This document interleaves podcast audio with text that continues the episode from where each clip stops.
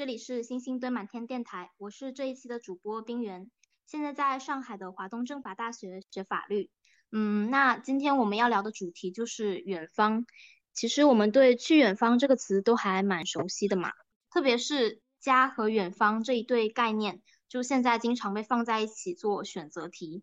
其实对于现在这个年纪的我们来说，可能第一次要面对这个选择的时候，就是在考虑说大学要去哪里读，然后在填报高考志愿的时候，要不要出省，其实是一个挺重要的考虑话题。围绕这个问题，可能会产生一些和家人的冲突。或者说自己内心的一些纠结，所以也就想说，请几位和我一样选择了去省外读大学的朋友，一起来聊一聊离开家乡去远方的一些感受和想法。首先是和我一起进行这次播客策划的思琪。Hello，Hello，大家好，我是郑思琪，然后我是在上海外国语大学读法语，我是在它的松江校区。它的松江校区呢，可能，嗯，进城一次到，就拿到外滩来说吧，到外滩的话就要一个半小时坐地铁，所以说是一个跟城里关系不太大的这样一个概念。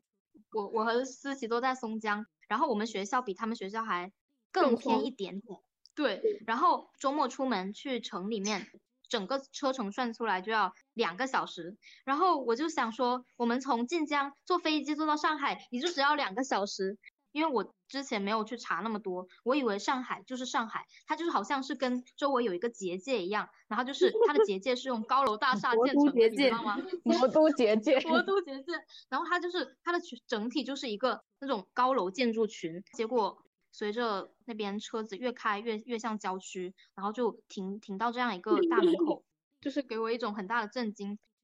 好，那下一位嘉宾云飞。嗯，大家好，我是吴云飞，嗯，现在在北京就读于北师大汉语言文学。对，其实我们到现在为止是超一线城市，我们超一线城市吧？我们不是超一线，虽然我觉得我们松江是可以被开除上海籍。对对对。那那就是吴云飞被我们包围了。那接下来是静怡。大家好，我是吴静怡，现在是在。呃，南昌的江西财经大学读新闻传播专业，然后辅修法律。好有勇气，辅修法律。哦，我也觉得好多课啊，每天都。那接下来是芷宁。Hello，大家好，我是徐芷宁，现在在河南郑州读书，呃，就读于郑州大学新闻与传播学院，然后这学期刚刚分流到了新闻学专业。那我发现静怡和芷宁他们两个都是读宣传的耶。不过我其其实是中间转过专业。哦转过专业哦，对，那我们就直接进入正题吧。好，那我们今天既然我们聊的话题是远方，其实我还挺好奇大家是怎么做出去远方这个选择的。那芷宁先讲吧。呃，我的话其实出省对我来说是一直以来的想法吧。就是如果一开始的话，是因为想要出去，觉得大学应该出去走一走，然后看一下不同的城市的话，到后面我会觉得这是我。必须要做的选择。其实我回顾我的高中，我会感觉我有很长一段时间都是处于一个负面情绪比较多的状况之中，包括在我的学习、在我的生活，还有人际交往各个方面吧。我就特别的容易陷入焦虑，特别容易的陷入各种抑郁的情绪之中，然后这也对我造成很多不好的影响。就比如说。它会对我的专注力很有影响，就到后面我发现我就没有办法长时间的去专注在一个事情上面，就会被各种各样的东西干扰。所以基于这些原原因，我就觉得我一定要去换一个环境，然后可能才可以改善我现在的状况。呃，那么至于到郑州读书，这个就是纯粹的基于我当时高考的分数吧。其实我高考考的不是很好。呃，如果想要去超一线城市的话，就基本上不了比较好的学校，所以我的选择就基本是在中部和西部的学校里面选。最后因为各种原因，就选择郑州大学读书吧。我有个比较好奇的，就是刚刚听你讲说，是因为嗯高考之前备考的那个状态是比较焦虑的，然后无法集中，所以才想说要换一个新环境，看一下能不能换一种心境，是这种想法。就是我希望到一个陌生的地方，然后去呃。面对一些陌生的人，就不要再在旧的熟悉的环境跟旧的人打交道，跟旧的一些自己比较熟悉的东西打交道，这样。嗯嗯嗯。这是一个有点像是契机的东西，然后我要借此去改变自己。嗯嗯，差不多差不多。嗯，好，那云飞呢？我当时是比较想到一个文化背景，然后和氛围比和我们这里比较不一样的地方。其实当时只是想换个地方，并没有一刚开始就冲着嗯特别大的城市去。然后只不过后来觉得，既然选择了文科嘛，然后我就想要选择一个比较有呃历史底蕴和厚重感的城市。然后，但是比较关键的原因还是就是那个 跟冰原讨论过的那个关帝庙求签的事情。当时我我把我的求的签还拍照给郑思琪看了。对，然后我们 考虑过这个问题。就比如说，因为我当时有几个选择，中戏或者北电的戏文，这是选项一。然后选项二是想去读金融，厦大的金融或者厦大的法律。然后选项三去提前批报北师大的中文。然后我当时这三个选择，我真的是特别的难受。于是我就去关帝庙求签，求的第一签应该是就是戏文的签，然后。扔那个圣杯，当那个圣杯一整一反一正的时候，证明我求的这根签是对的。于是我拿着这根求细纹的签去问那个解签人，他就跟我说这条路会很难走，虽然最后的结果会不错。然后这根签是上上签，第二根签求的应该就是师范。呃，解签人告诉我说，嗯，可能嗯你不是很想，但是你的父母希望你你这么做。这根签好像是上签。然后第三问的是厦大的金融。然后他告诉我的是，好像你千万不能去读金融和经济这方面相关的东西。于是我就我就果断放弃了这个，我就果断放弃了这个选项。然后第四根签我求的是，呃，我求的是法律。当时他告诉我的是这条路比较难走，虽然最后结果也不错，这根签也是上签。最后是一个比较有畏难情绪的人。然后不是中国人还有一个说法叫什么“过满则溢，过盈则亏”吗？是这样子吗？然后我觉得那个上上签可能也不太好。然后我最后还是选择了去读师范。我也是刚刚，我刚刚也是听你们讲的时候才想起来，就大家在自己很迷茫的时候，就想求助一些非自然力量，这种神明的力量。就其实这也是一种很闽南的方式啊，就是用一种很闽南的方式得到一个出走的答案。之所以去求助，是因为你在求助的过程中，自己内心会有答案。对对对。就比如说，他告诉你你要选择哪一个方向的时候，你其实内心会排斥。或者是你听到他说也可以这么选的时候，你会顺从。其实那一刻你才是知道自己内心的答案。对，非自然力量，它只是给你一个自我确认的过程吧？我觉得，我觉得它其实就是给你一个推力，给你一个对我这样做就是对的证明的一个理由，然后去说服你爸妈的一个理由。其实，对啊，对啊，大家有时候需要一样一个这种正向的心理暗示罢了。对，所以在听的时候，你也会会去选取你想听的东西听进去，不想听的其实也会忘掉。对，这不跟那种星座、那种星座运势很像吗？看那个陶白白，王玉磊今日运势，只挑自己想看的看。他如果讲到我想看了，我就说天呐，好准！如果不想看了，我觉得 都是迷信。对对对，确实。那思琪呢？其实我出省的这个意愿还是很强的，因为我从小就是一个比较好强的人。对我当时可能是觉得说，嗯，这条路可能看上去更难走，或者说，嗯，不是非常舒适的一条路，但是这跟我想要的东西是契合的，我就会毫不犹豫的去选择这一条。对。因为豆瓣不是有一个小组，就是大学后悔读小语种小组嘛？我们两个之前好像还讨论过这个东西。就是我当时看的时候，就确实觉得说这个路确实是会相对来说比较难的。然后当时你就跟我说，就是嗯，这对你来说反而是，我当时觉得是没有一条路简单，真的是现在没有一条路简单。我当时也是以一种安慰自己的。与其说，哎呀，你在某每个领域都很难的话，你干脆就选你自己喜欢的事情做，然后努力把它做到最好，这样还是有多少有一点可能的吧。当时也是比较乐观了，刚考完有种天不怕地不怕的感觉，就觉得说我高考都熬过去了，我还有什么难的路难走？哎，那静怡嘞，就是我的心路历程可能跟芷宁有点像，就是什么所谓自己的目标就被那个，哎呀，没有平时成绩好看的高考成绩给那种。扼杀掉了的感觉，所以填志愿的时候比较被动，但是我还是就是一心想着出省。当时那个志愿单上能填十几所学校，一所省内的我都没有填。但是除开这个我一定要去省外这个我自己家的限制条件之外，我在填志愿单的时候，更多的还是看这个学校怎么样，这个专业我想不想学，并没有太在意说啊我要去我要去哪座城市，我要去武汉，我要去北上广，没有，当时没有太在意这个。所以那个进了这所学校去南昌读书，我是有点后悔。不过仔细想来，我后悔的也不是做初审这个决定，我后悔的可能是在填志愿的时候没有更多的考虑一下城市这个因素。那那就轮到我的吧。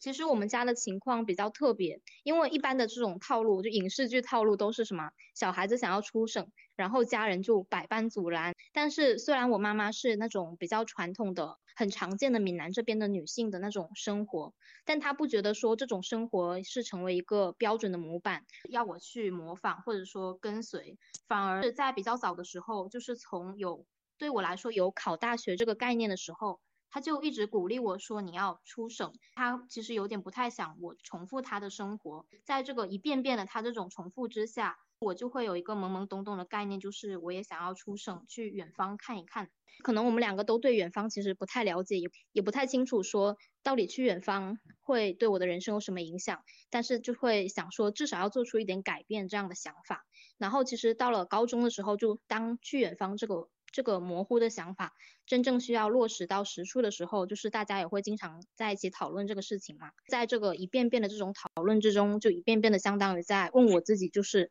你到底想不想出省？然后我也就是一遍遍的在这个思考当中，就是逐渐的坚定了自己，我是想要去远方看一看的。而且我还发现一个挺有意思的点，就是在平时的一些自媒体发起的那种话题或者说投票当中。就好像都是在讨论说，要么留在家乡，要么就是去大城市。但我在自己回忆说，我们高中的一些和朋友之间的讨论当中，更多的问题好像是会说你要不要出省，而不是说你想不想去大城市。不知道大家对这种说法差异有没有什么感受？可以从芷宁开始先讲。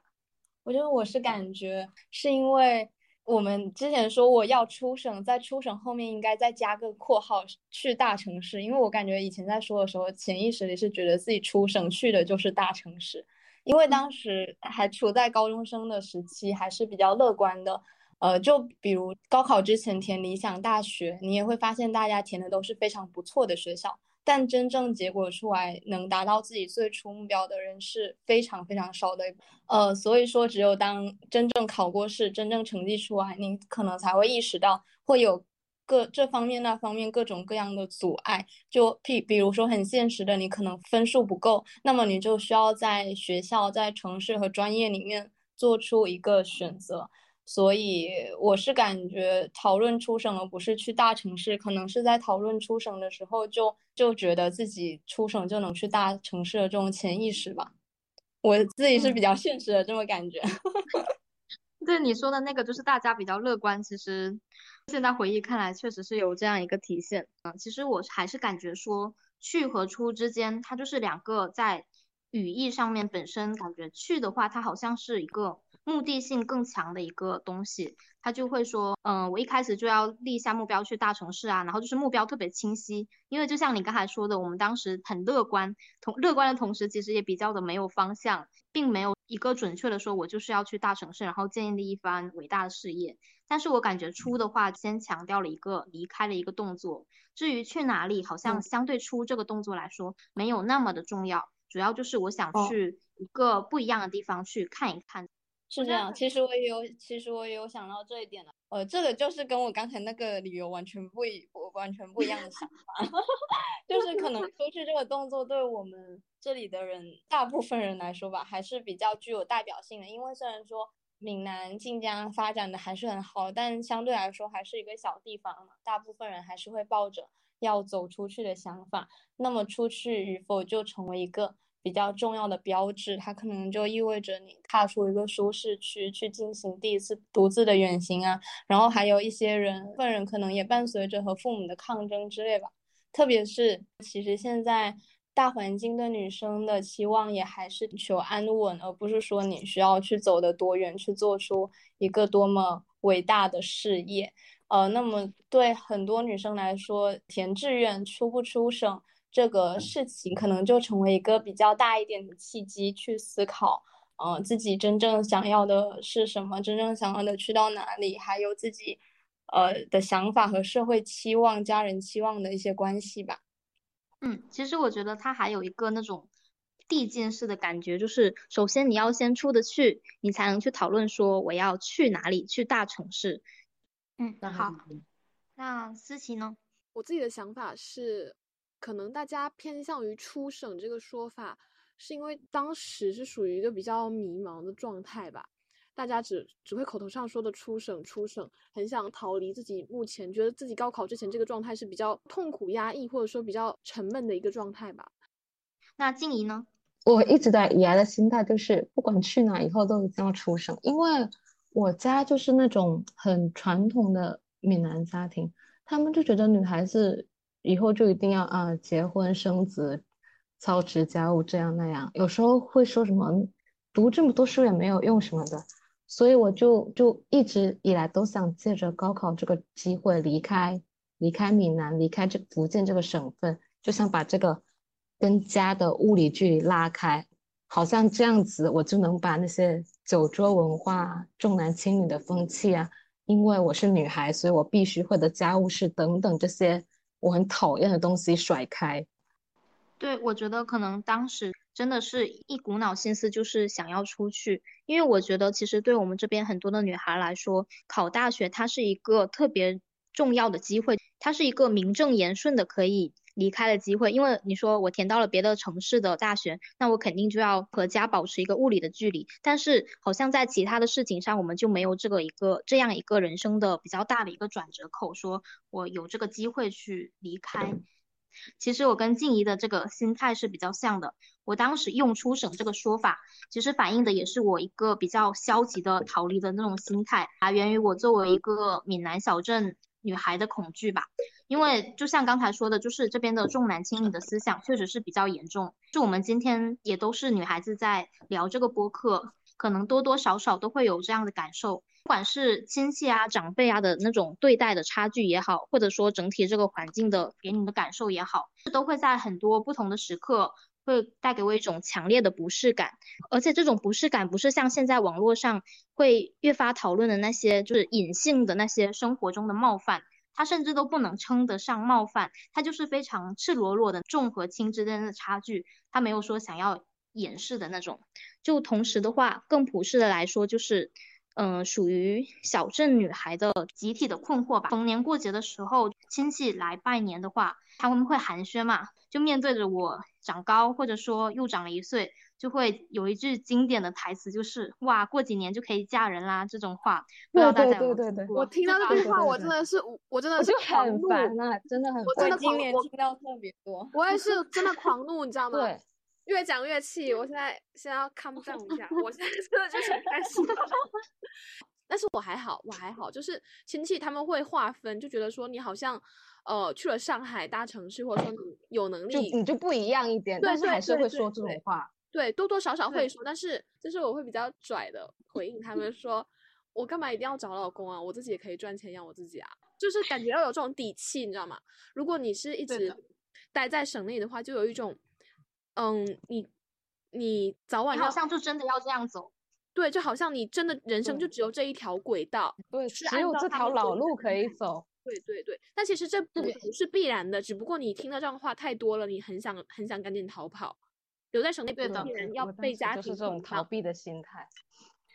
对，就是。对于亲戚来说，可能就是一句善意的话，或者说随口这么一说。但是对我来说，就是非常的尴尬，特别是这样一年一年的这样重复，再包括整体的这个氛围，就会给我一种感受，好像我这十几年来所有人生的价值和意义，就是为了长大，然后就等待那一刻的来临。就我会想象说，会不会我的未来就是这样子，按部就班，然后就留在这里，早早的就结婚生子。当然，我不是说这样的人生就是错误的，或者说就是不好的。每个人的选择他都有自己的意义，我没有说去指责别人或是怎么样。只是我觉得无法否认的一点，一点就是很多女孩她并没有在做一个选择，她并没有说就是有一个选择的余地，她只是顺着大家这个大众的这种潮流，她就这样走下去了。她并没有意识到自己是在做决定，所以我就觉得说。我还是应该去看一看，这样的感想法会就是在我的心里生根发芽，最后就转变成一这种比较消极的一个逃离的心态。我想说，先通过逃离这样一个地狱，不是那个地狱啊，从而去逃离这种人生的模式。对，我觉得这是有一种，嗯，闽南也不能说闽南特有吧，只是在闽南更为严重的一种话语的压制。就在这种话语的体系当中，他就已经把你从大概十五六岁开始，你已经已经不是一个人的概念，而是一个性资源的概念。就是说，你一旦到了适龄，你就是在婚姻市场上的一种资源。是是是，我也有这么感觉。我感觉这种东西比较可怕的地方是，你如果没有一个契机去发现的话，你就会觉得这些生活中的一些性别的歧视、性别的冒犯是一个自然而然存在的问题，就会觉得啊就是这样子的，难道还有别别的情况吗？就是我觉得去远方，它就是好像一个契机，说我有机会去跳脱这样一个模式，然后我去寻找新的可能性，而且到达一个新的环境，就能够让你更加的冷静下来，去思考以前让你觉得可能我们并没有觉得那是错误的事情，但是等到你到了一个新的环境，不管是环境的变化让人变得敏感也好，或者说是跟新环境的对比也好，就会让我觉得，嗯，以前的想法是错误的。那话我们就直接进入下一个话题。不知道大家出发前对城市或者整个离家经历的想象是什么样子的？然后亲自经历以后是会不会有和想象之间的出入呢？或者说之前没有想象，但是亲自经历之后对整个城市有一个整体的印象，这样的体验感是怎么样的？从思琪开始说吧。我觉得首先当时心里没有预测到你到一个城市可能是一个更大圈层的内卷。因为到了上海，大家都知道这是一个怎样的内卷平台。基本上，你不管是容貌焦虑啊，各种生活的水平啊，然后就像你走在那个路上，看到那种安福路人家这种都市丽人在那边美美的吃一顿 brunch，你就会觉得说：天呐，我的生活怎么还这么的不堪呢？怎么会这样子呢？就会有这种逼迫你去内卷的焦虑。所以说我在进入大学一年多之后，我其实是有过后悔这个选择的某些瞬间的。就比如说，我有一次在 B 站 刷到一个山东的高考生，他考去了厦大，因为山东大家都知道本身就是一个高考大省嘛，他们在高考当中那个内卷工厂也是非常之可怕的。然后他到了厦大之后，他觉得这这是一个比较不卷的城市，然后厦大里面的氛围可能对于他来说也是一种比较轻松的，嗯，真正的学会去生活跟思考。有那种慢下来的契机，我当时看我那个视频就觉得说很羡慕，很羡慕他们可以在呃海边吹吹海风啊，吃完饭在海边散散步啊那种生活，我在心里非常羡慕，就觉得说，哦，我的生活本来是追求更好的嗯状态，但是有时候就适得其反了。对，我就想说，在上海的地铁上。经常能够遇到那种打起电话开始讲英语。上次我还遇到说，就是在地铁上那个律师在训斥一个实习生，就是什么合同哪个方面没弄好。然后由于我自己就是学的这个专业，本来是要出去玩，结果又听到这种东西，让我整个人觉得非常的紧张，毁掉了我的好心情。就上海的地铁的给我的感觉就就是没有那种轻松的感觉，它就是很紧绷的感觉，每个人都好像要去做各种事情。对，但是其实如果硬要说上海印象的话，就是。整个印象确实是跟我之前的印象没有差多少，它就是大家穿的都很时髦，特别是你走在那种淮海街，应该是对淮海中路那边，到处可以看到，就有一个人拿着那种专业相机对着美女拍拍拍，然后我就觉得下一秒我就会在小红书上刷到他的那个博。对我其实还蛮喜欢上海的，就是虽然我之前更想去的是北京，但是来到这个城市之后。一开始我对它的初印象是有点华而不实的，就是我 想吃一根那种油条，就大家懂吗？就可能一块五啊，两块钱顶多的那种油条吧，就那种那种街坊里面都有炸的那种，就是买不到，真的买不到，我不夸张，真的买不到。就是你可能买 能买到最最平易近人的油条是麦当劳还是肯德基那个安心油条，就那种，我就不知道为什么上海人有的人叫把油条做的跟法棍一样，就是他们可能觉得比较高端吧，吃不到这种接地气的东西。我就觉得非常之愤怒，然后之后慢慢的可能也是随着进城的次数多了吧，开始尝到这个城市带给我的一点甜头。就比如说可以看展啊，或者说有一些演出可以去看啊，然后你可能在那种什么。永康路啊，有非常多好看的那种店，然后就包括它一个很小的小街区，都会有那种很很漂亮或者说嗯很有意思的那种社区咖啡店。可能大家不知道有没有看那个《爱情神话》，我在看《爱情神话》的时候，就会真正体体验到说啊，上海真的是挺好的。那既然刚才思琪说到，就是他之前向往的城市是北京，那我们就请北京的云飞来讲一讲。你 偷走我的生活。就是就是你们刚才讲那个爱情神话嘛，我也前几天晚上才刚看，然后我当时就觉得，第一就是跟北京的建筑很不一样，就北方的建筑跟南方很不一样，它毕竟是平原嘛，然后它的位置很多，所以它的建筑都是那种胖胖的、低低的，然后很大座，感觉像一个那种印玺一样盖在地上的感觉。就比如说跟我去上海见见到的那种，他们那种高楼大厦都是那种长条形的嘛。比如说东方明珠之类的什么，然后北京那些比较有名的建筑，像那什么大裤衩，反而不是那种长条形的，而是那种就是很胖很大。就其实你能看得见，因为三环以内不允许有超过故宫高度的建筑，所以说其实都是很平的。然后所以说你就会感觉那种天会比我们这里感觉高很多。我觉得可能跟地理应该是有关系的。然后那。那个芷宁跟静怡在之前完全没有印象的城市里面，嗯，学习跟生活的感受是怎么样的？那我就来说一下郑州吧。其实我比较遗憾的是，因为疫情的原因，其实我从入学到现在，我们学校基本上都是处于一个封校的状态，呃，所以我对郑州总体来说知之甚少吧。如果要说对郑州的总体印象，可能更多的体现在它的人吧。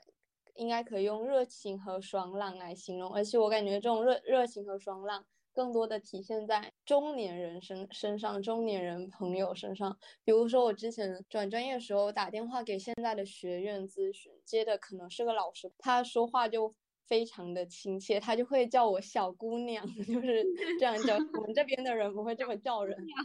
然后他们还有说话的时候有一种习惯，就是他们有部分人称别人会用乖。你听了你会感觉还挺亲切的。我们这边好像比较会少有对人很亲切的形容，也会叫你扎波啊。但是相对来说，我会感觉我们这边的氛围反而会比那边要活泼、要轻松一点。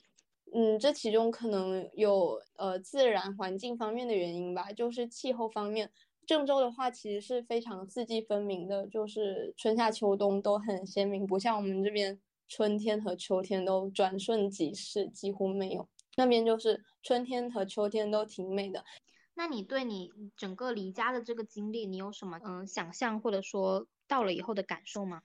如果要说有没有后悔的话，因为当时成绩是卡在那边比较尴尬的位置，就是没有办法兼顾其他嘛。那我如果现在出省以后，我说后悔，是因为我已经得到了出省这一部分东西，所以我才去后悔其他没有得到的东西。但是我如果没有出省的话，我可能就没有办法得到我现在得到的，那我后悔的也就是其他东西。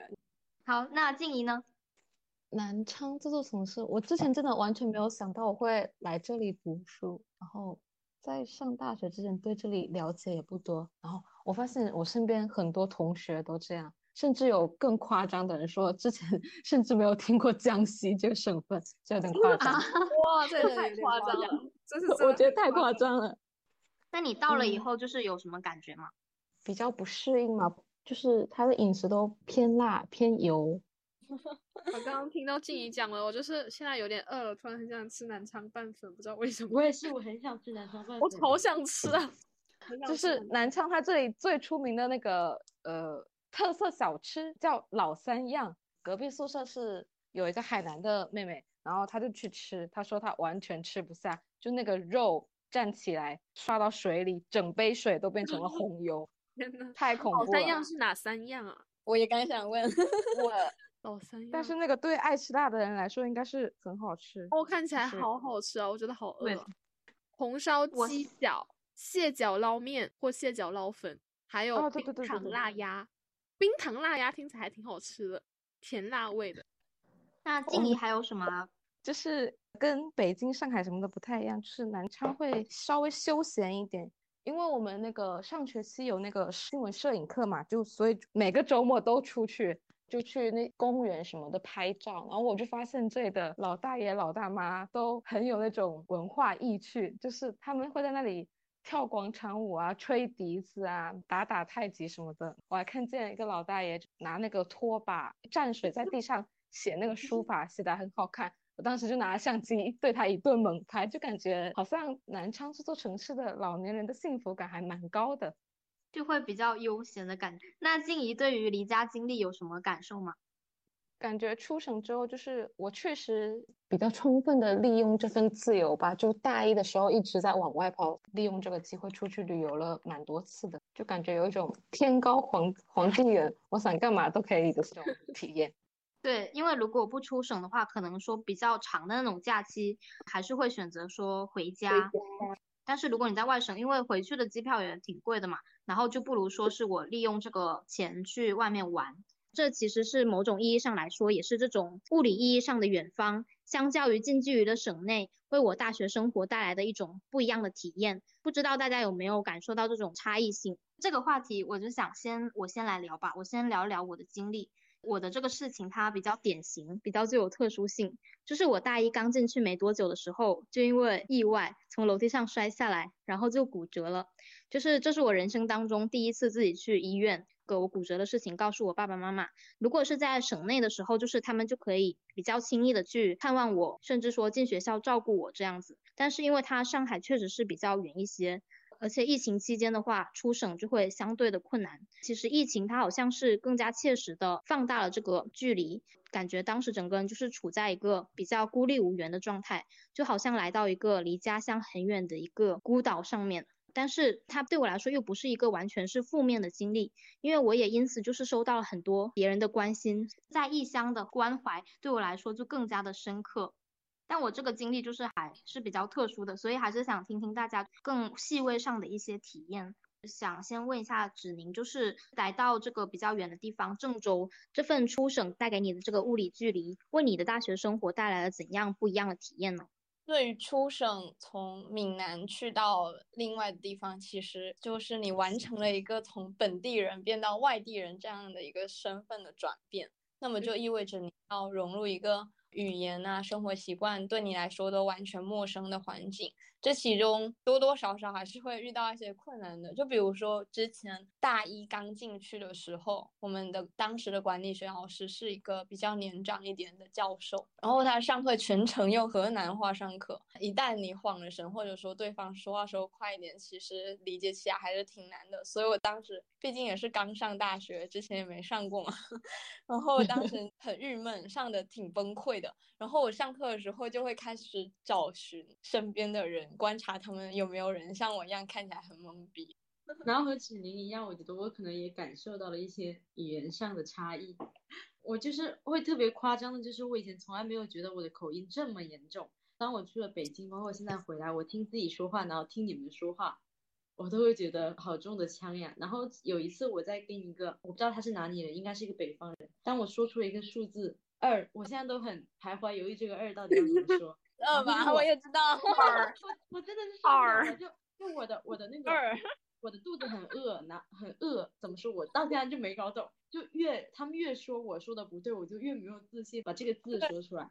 那静怡呢？到南昌你有什么就是感觉到不一样的感受吗？有一点我感受特别深的就是，去年九月份我们这边不是有疫情吗？我就很担心嘛，然后每天也比较情绪低落。但是好像身边的人都丝毫不受影响，他们该干嘛干嘛，而且他们感觉他们好像有时候忘记我是福建人一样，会问我你国庆要回家吗？国庆要出去玩吗？我说我不回家，我回不去。在那一次，我才特别强烈的意识到，福建闽南这个地方对我来说的意义是真的跟别人很不一样。对别人来说，这个地方可能就只是地图上的一个点，对我来说这也是家。你说这个，我也想起之前有一段时间，福建就有了疫情。然后当时的福建圈的 朋友圈就特别的热闹，大家都是要么就是吐槽那个隔离生活，要么就是在抱怨说啊怎么还不能够返校啊。同乡朋友们在朋友圈里就特别的热闹。但是当时我已经来到了上海。在现实生活中是不会有人去跟你讨论这个事情的，因为我们的同乡人非常非常的少。现实和网络就产生了一个比较强烈的割裂感，这种割裂感让我感觉说，在网络上我和我的同乡的朋友们是我们是彼此共鸣的，但是在线下，因为我们缺乏了这份地域上的联系，所以他们可能就没有无法感受到我的那一种感受，这也是。嗯，来到这种出省的大学会有不一样的体验，因为如果你在省内的话，线下的朋友也都会跟你讨论这个事情。其实我觉得这个物理距离它不一定是真的需要有多远，而是因为我们离开了闽南文化圈这样一个圈层，可能来到了不同的城市。所以说接触到了不一样的地域文化，产生了一种陌生感，所以说才会由此衍生出各种不一样的体验吧。刚才我们其实聊了很多，在新的城市里感受到这种差异性。那再一次回来，不知道大家会不会心境上面就有一种转变，就是回来以后对家乡的认识改变了。那我就直接分享我对这个题目的看法吧。因为一开始我们在聊刚才那个为什么要出省这个话题的时候，其实我有讲到说，我一开始就是单纯的那种纯粹的一个逃离心态，但是我感觉我从嗯外面回来以后，就是我实现了一个从逃离这里到想要改变这里的一个转变吧，就是一种旁观者清的感觉，跳脱了这个环境，我才能够更加平和的去看待说，嗯家乡这个地方。就是我觉得我是先是离开了家乡，然后我才认同了自己自己的这个身份。就不管我自己愿不愿意，家乡都在我的身上，嗯，留下了挺深刻的痕迹。就我一开始进学校的时候就不会有那种自我介绍嘛，然后我就说我是晋江人，大家就笑，因为晋江就是晋江文学城嘛。然后我当时就想到说，我们可能是。唯一或者说少数一部分人，当聊到晋江这个词的时候，第一个想到的不是晋江文学城，而是晋江这个城市的那一部分人。然后回来以后，我就从一一开始的逃离转变为思考，说为什么会这样，以及我自己能为这个家乡做点什么。就是这其实也挺契合我们星野的宗旨的，因为星野说自己是家和远方的中转站嘛。之前我和 Niki 在聊的时候。他也告诉我说，星野他其实就是想说，在家和远方之间搭建一座桥，想为家乡带回一点东西，而且是用自己的语言把外面的东西转换为家乡的东西。就我记得，我们应该第一次知道星野的时候，应该都差不多是，就是因为学长学姐的回校宣讲。其实这个也是我做这期播客的初衷，或者说契机吧。前段时间我们在聊播客的时候，就有聊到之前学长姐回校宣讲的事情。那时候和聊的朋友们就是都不约而同的说了，当时那些学长姐的宣讲，其实在某种程度上给了我去远方的勇气。就包括新城它成立星野这个平台，然后给我们搭建一个家和远方的这个联系。然后我加入星野，或者说我们现在在这里讨论去远方的这件事情。就是我觉得它某种意义上也来说也能够归入说我能为家乡做点什么的这个范畴。可能我们的讨论或者说这些举动它是比较微小的，但是我觉得至少说我们有去迈出这一步。对我其实挺同意刚刚冰原讲的这些。嗯，对于家乡的看法，就是我们在选择出省的那一个时刻，往往是对于自己的家乡有一些误解的。就比如说，觉得我留在省内会，嗯，很压抑啊，或者说我留在省内会很容很容易被束缚。其实多多少少可能会受这些因素的影响，但不一定说，嗯，你留在省内就一定会走这一条路，因为其实你的家乡还是有一片很。广阔的土地供你去耕耘的，我是这样想。然后我觉得离开家乡又回归家乡是，嗯，慢慢的达成跟家乡之间的一种和解。可能在之前我们会觉得说家乡的一些，嗯，重男轻女这样的不好的习俗也好，嗯，是一种我们比较厌恶。我们比较想逃离的东西，但是我们在逃离之后，用一种他者的视角去看待我们的家乡，就会发现，其实我们家乡有非常多文化的特点，然后有非常多值得我们去挖掘的地方。因为我们出去之后，我们身上刚刚像冰原讲的一些，嗯，属于闽南的特质体现出来之后，我们才能认识到，呃，我们有这样一个身份，然后我们的身份跟家乡是紧密相连的。嗯，然后回到家乡之后，我们才能去挖掘这些特质。对的，如果你身在这个局当中，其实你是比较意识不到，或者说当你还身在这个局当中，然后又因为一些整体环境，就是我们就无法去改善我们对家乡的一些误解。但是当你跳脱出这个环境以后，你就有更多的时间或者说空间。让你去看清楚，或者说想清楚自己对家乡是一个什么样的感情，看清楚家乡到底是一个对我来说是一个什么样的概念。对，我觉得他者视野这个说法很好。我就是在离开家之后，反而会嗯更加在意家乡，更加会为家乡自豪。虽然我前面一直说我出省是为了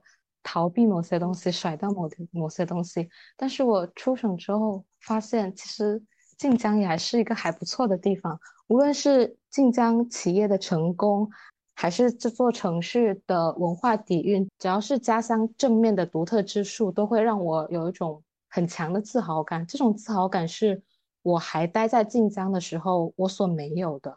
嗯，对。反而你得出去，你才能够更加深刻的感受，就是因为你和别人不一样的时候，你才会这种特殊化，会让你充分的意识到，原来我确确实实是属于这里的。对对对，我的我的想法跟刚才说的也差不多吧，就是我会觉得出去一趟，让我对闽南、对家乡有了更多的认同感和归属感，这确实是以前没有的。不是有种说法是只有离开过家乡，家乡才会真的出现吗？因为你如果一直待在家乡，其实家乡这个概念对你来说是非常抽象的。呃，只有当你走出去以后，当你有了真正的那种乡愁的情绪、思乡的情绪，然后认识到闽南这个地方它其他地方不同的独特的地方，你可能才会真正的认识到家乡是什么。它就是从一个。抽象的概念变到一个特别具象的东西，就是你可以摸得到。呃，其实说起来，这份认同感和归属感和一开始大家我吧，一开始和我逃离的初衷好像是相悖的，这个就形成了一个对立吧。我出去以后，反而因为我闽南人这个身份，会呃热衷于去展现我闽南人这个身份，并且 去标榜自己是个闽南人，比如说就会。去教别人讲闽南话，教他们唱闽南歌曲之类的。虽然我也不知道他们想不想。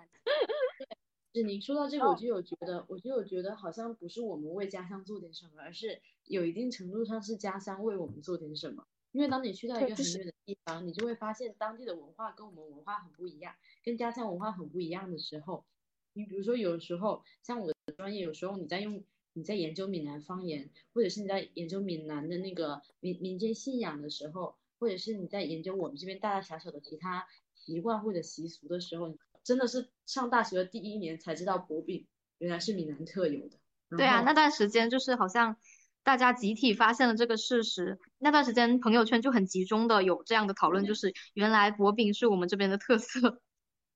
就会能发现这些。就特别不一样的地方，能在无论是导师还是同学眼里，让你的作业有一种比较明显的乡土色彩。然后这有时候是一些学术比较希望看见的。然后有时候我就会在思考，反而不是我的研究、我的、我的、我的探索去为我的家乡做点什么，而是我从这个地方出来了，我从这个地方带出来的气息和色彩，为我在外地有了一种小小的倚仗吧。我觉得有时候反而是这样子的。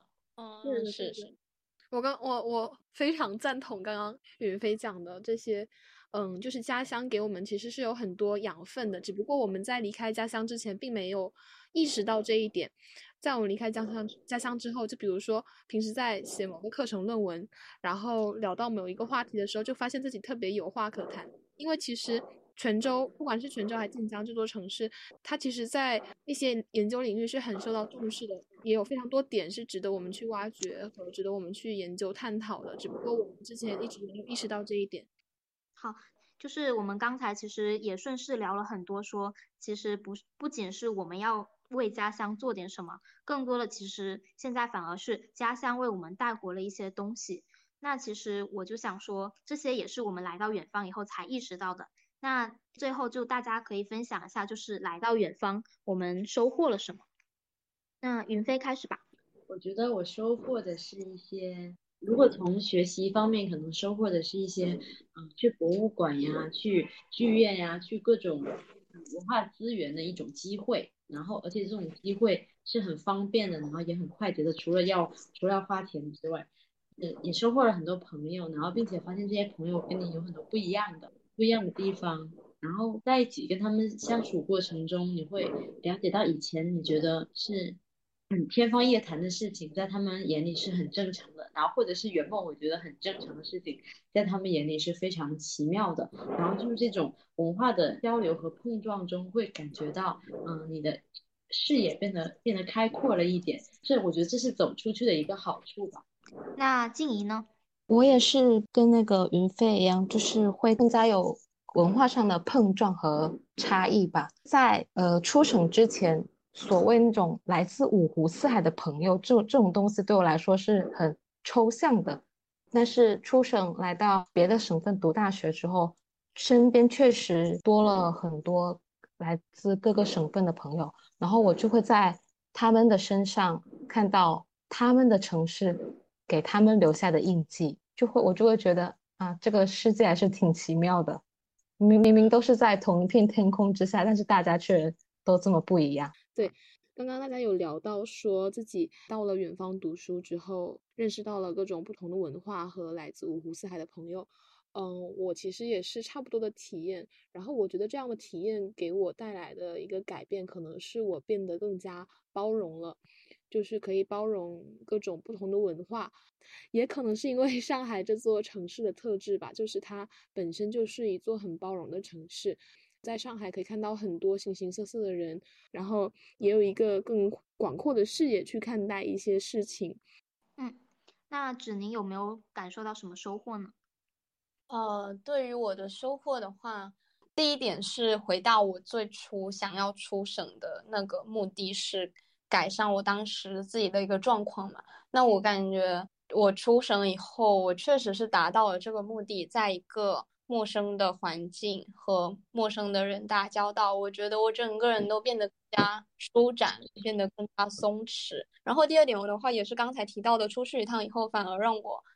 收获了一个家乡吧，真正意义上的家乡。呃，我能够更客观的去看待闽南这个地方，而不是只看到它的不好的那个方面。就比如说，如果以前的时候看到那种关于闽南文化的宣传片啊，我是。不会去看的，因为我感觉这也太老土了吧。我觉得这种都是老人才会看的。但是我现在如果是视频，我是真的会认认真真的看完，有时候还会分享到朋友圈。我心里的小心思是希望我的同大学同学都来看一看。对对对，真的很真的很像，真的很像。对对，这种这种情况我也会有。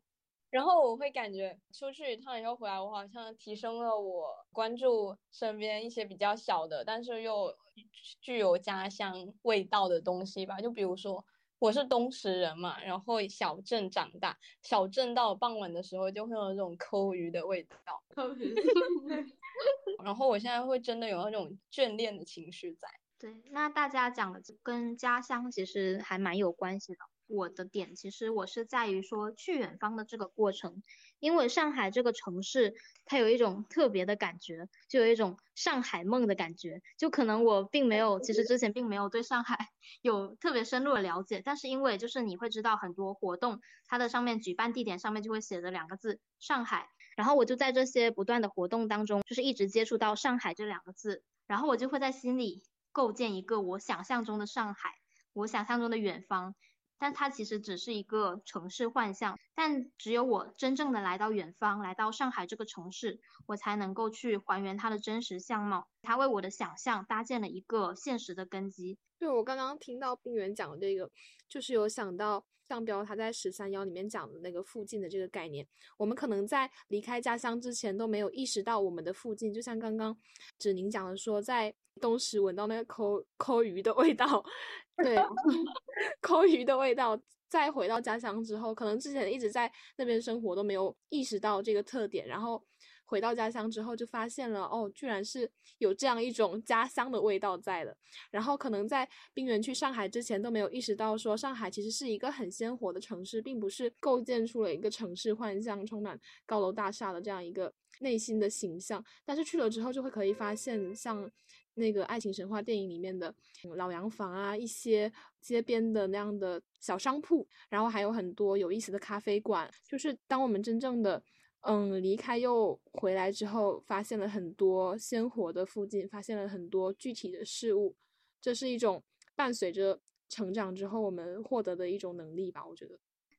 那今天的星星堆满天播客到这里就结束啦。希望能给大家在去远方的选择上带来一些启发，也希望能够给予本来就想要或者说正在思考要不要去远方的朋友们一些勇气。拜拜。